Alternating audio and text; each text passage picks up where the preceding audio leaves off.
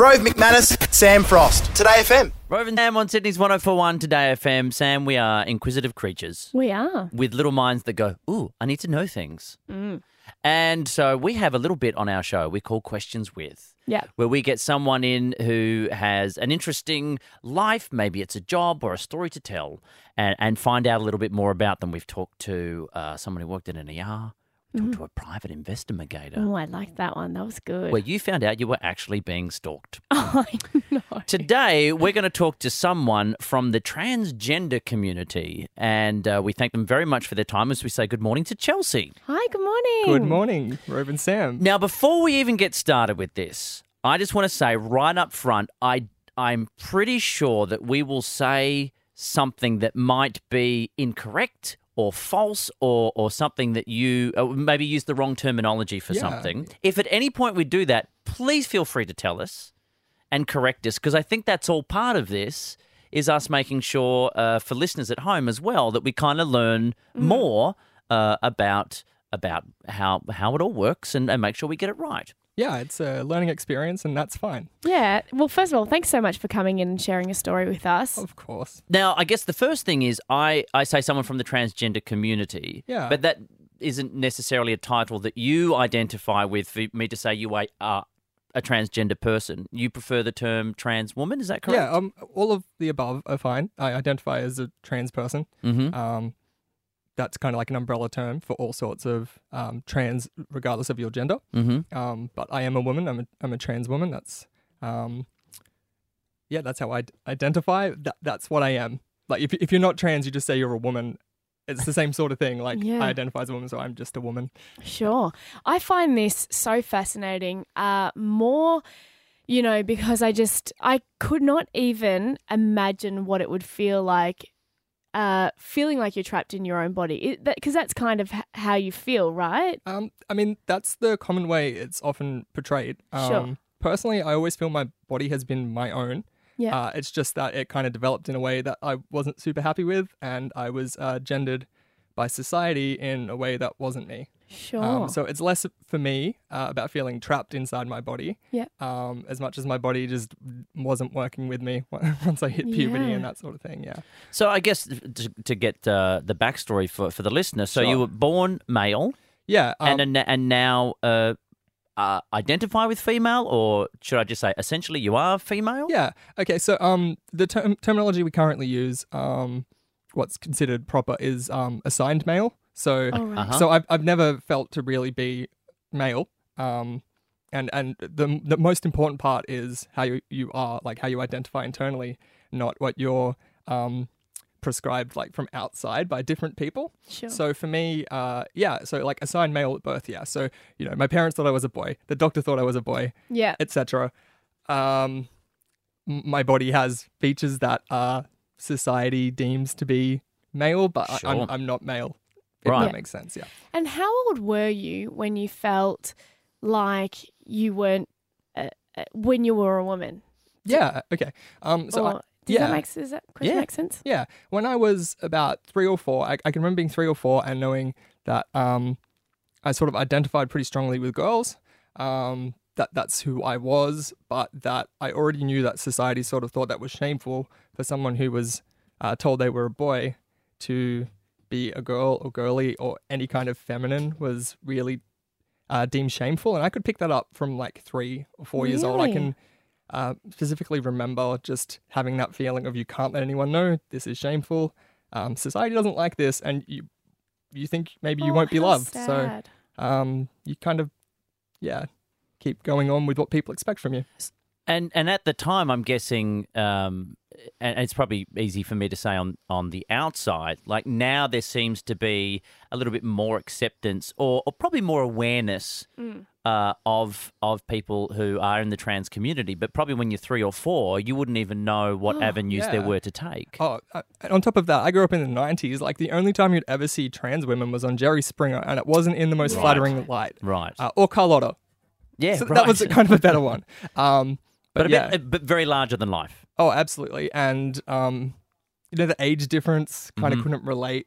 When I would see stories, there were always these tragic stories about people you know, kids that were assigned wrong and were really strongly adamant they were a different gender. And I felt like, well, I don't feel it as strongly as this. Maybe I'm not. I used to try to convince myself that I wasn't, basically. So what was the first steps you took into, I guess, was it letting family members know? Yeah. Okay, so the first person I actually told was my ex. We were together. We moved in together. Ex a male or female? Female. So are you attracted to females? I'm attracted to women pretty much exclusively, yeah. I identify as a lesbian. As a quick side track here, do you find there's a misconception from people where there's confusion between people who are trans and people who are gay? Yeah. And that sometimes the two are actually separate. Yeah, they're like they're separate but sometimes both, right? Yeah.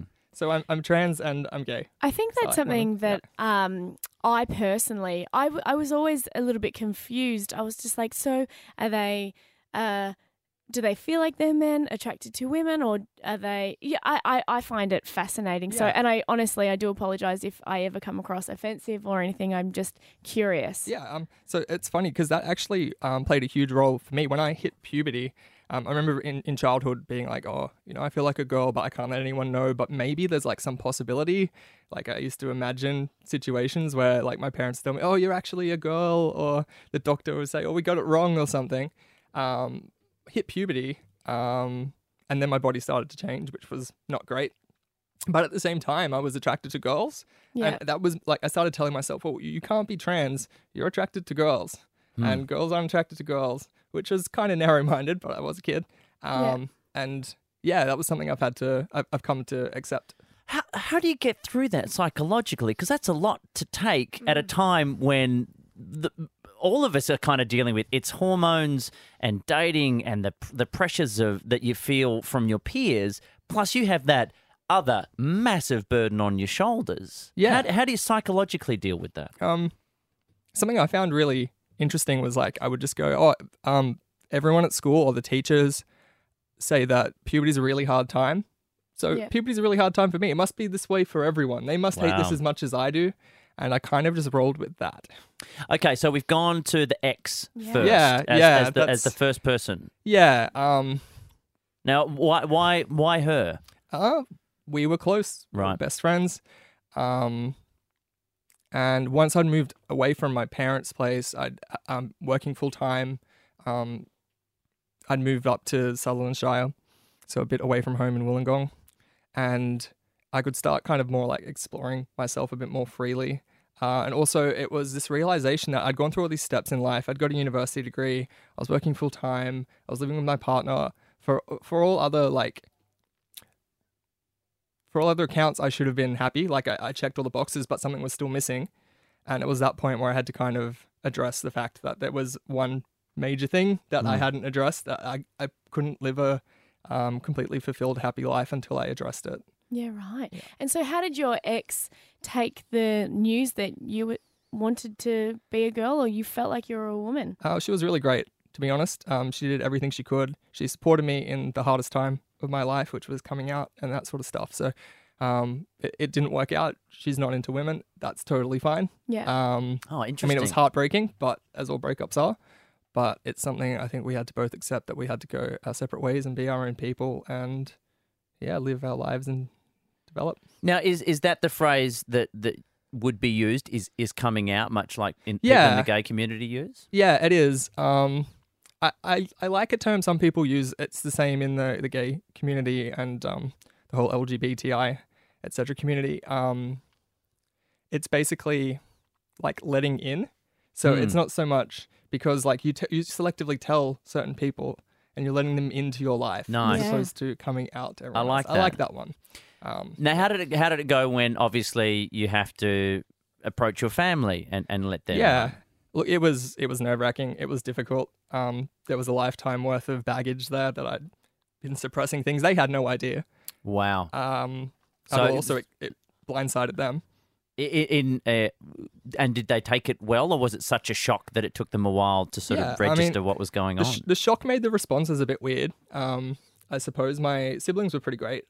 My parents, I felt like maybe they felt like perhaps they weren't good parents because they didn't know, and I should have been able to feel like I could tell them. But it wasn't necessarily so much them. It was like the whole of society telling you that being trans is wrong. So, yeah, and it was a bit difficult for me to like tell them the whole thing, like that I wanted to transition and stuff like that, because it was such a shock. So it actually took a couple of times of coming out, really. Yeah, right.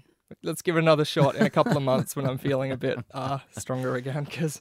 yeah, it's pretty rough. And yeah, so you've been on hormone replacement therapy for over a year, is that right? That's right, just over a year now. Yeah, and so like I think one of the things that I would like, again, I can't relate or anything, but I fear for someone like yourself, and I'm not sure if you have this fear. Do you ever think, what happens if I change my mind? I mean, you have to go through a pretty rigorous gatekeeping process. We call it gatekeeping because you have to go see doctors. They refer you to a psychiatrist to give you the okay before you can go on the medication. Okay. So it's not something you can go into lightly. In fact, the success or the approval, or what's the word I'm looking for? I don't know. Like the happiness or the satisfaction? Yeah, satisfaction rate. Yeah. That's probably the word. The satisfaction rate is like in 90% plus for trans people who transition. And like I think most of the medical world would love those sorts of results. Yeah. So I think it's like a minor thing. Like because you're going against so much social opposition, which is lessening, like you said before, Rove, it's not a decision you can make frivolously. Let's put it that way. Yeah. And I'm guessing there was a time, or certainly it seems there was a time where, you know, people were going overseas to you know, you hear horror stories of what people had to go through. Is it something that's more commonplace now to find physicians who can give you the treatment, whether it's hormone treatment or people who would go through gender reassignment surgery and things like that? That makes that decision a little easier because you're going to places that are a bit safer. Yeah, I think hormonal access is a big one. So is it just your local GP or is there a specialist? You can start at your local GP and they can refer you on to certain places. Here in Sydney, there's the Gender Centre in Annandale. It's pretty great. They can give you the information to see the right sort of people. I mean, GPs should have some kind of idea, but it's pretty spread. Sure. Some people would not have any knowledge on the topic, so it might not be great. And there is this debate it was around maybe about a month or two ago, and I'm interested to know your thoughts. It was about parents having the ability to... before their children go through puberty, they can actually stop that process if they feel as if they're assigned to the wrong gender. Yep. What are your thoughts about that? Or do you think that it's difficult for, you know, because I think, God forbid, like, you know, if I was ever to have a child and they felt like that and then I stopped that and then they changed their mind, like, what are your thoughts about the debate? So my understanding is it's blockers, puberty blockers, they call them. Are actually pretty safe, and you can resume puberty. Oh, you can later, and I think the only thing is if you're like assigned male and you're not sure, and you go back to being a man, you might not end up as tall. But I think, as far as they're aware, it's pretty okay. So I think that's a good way to go. If your child is showing signs of being trans and having what we call gender dysphoria, feeling like bad about your body doesn't match up with your identity, it could save lives, really. Yeah. And I think that's the most important thing. Yeah, absolutely. It's funny because everyone acts like a child can't know their gender. Oh, you're too young, you don't know. Except if they aren't trans. So if they're cisgender, which is not transgender, then we just accept that everyone knows that that's fine and we don't have a problem with that. So I think these are options that should be made. I think that's something to do with the High Court as well, right? Like, it's only the High Court that can make that decision currently. So you have to go all the way to the High Court before you can start your child on puberty blockers. Currently, now, so it's pretty rough. If I'll be completely honest, if I didn't know otherwise, if I met you for the first time without knowing your backstory, I would say female. Yeah. 100%. Looking at you now, You everything about you physically to me says female. Yeah. So what have you had to go through? Obviously, there's the hormone therapy as well. But what have you had to go through to get yourself physically to this stage? And how much of that has to be done before you can either feel or be identified by others as female? Yeah, that's a really good question because it's different for everyone. I don't think it minimises anyone's gender identity just because other people don't read them a certain way. Because it's not just about, I'll put a dress on and grow my hair out. Yeah. And you know what though? Like if I didn't wear a dress or grow my hair out, I would still be a woman. Mm-hmm. Exactly. Some people can't afford or can't access hormone therapy or anything like that. So that doesn't make them any less a woman, doesn't make them any less trans or, you know, other direction, make them a man or non-binary. Some people just don't fit in the binary categories or of male or female. Personally, like for me to feel comfortable, I feel pretty great now. Going through HRT and just, growing my hair. Sometimes I wear makeup, sometimes I don't. I get laser on my face. Right. So that's pretty cool. I never had much beard growth to begin with, so I've been pretty lucky.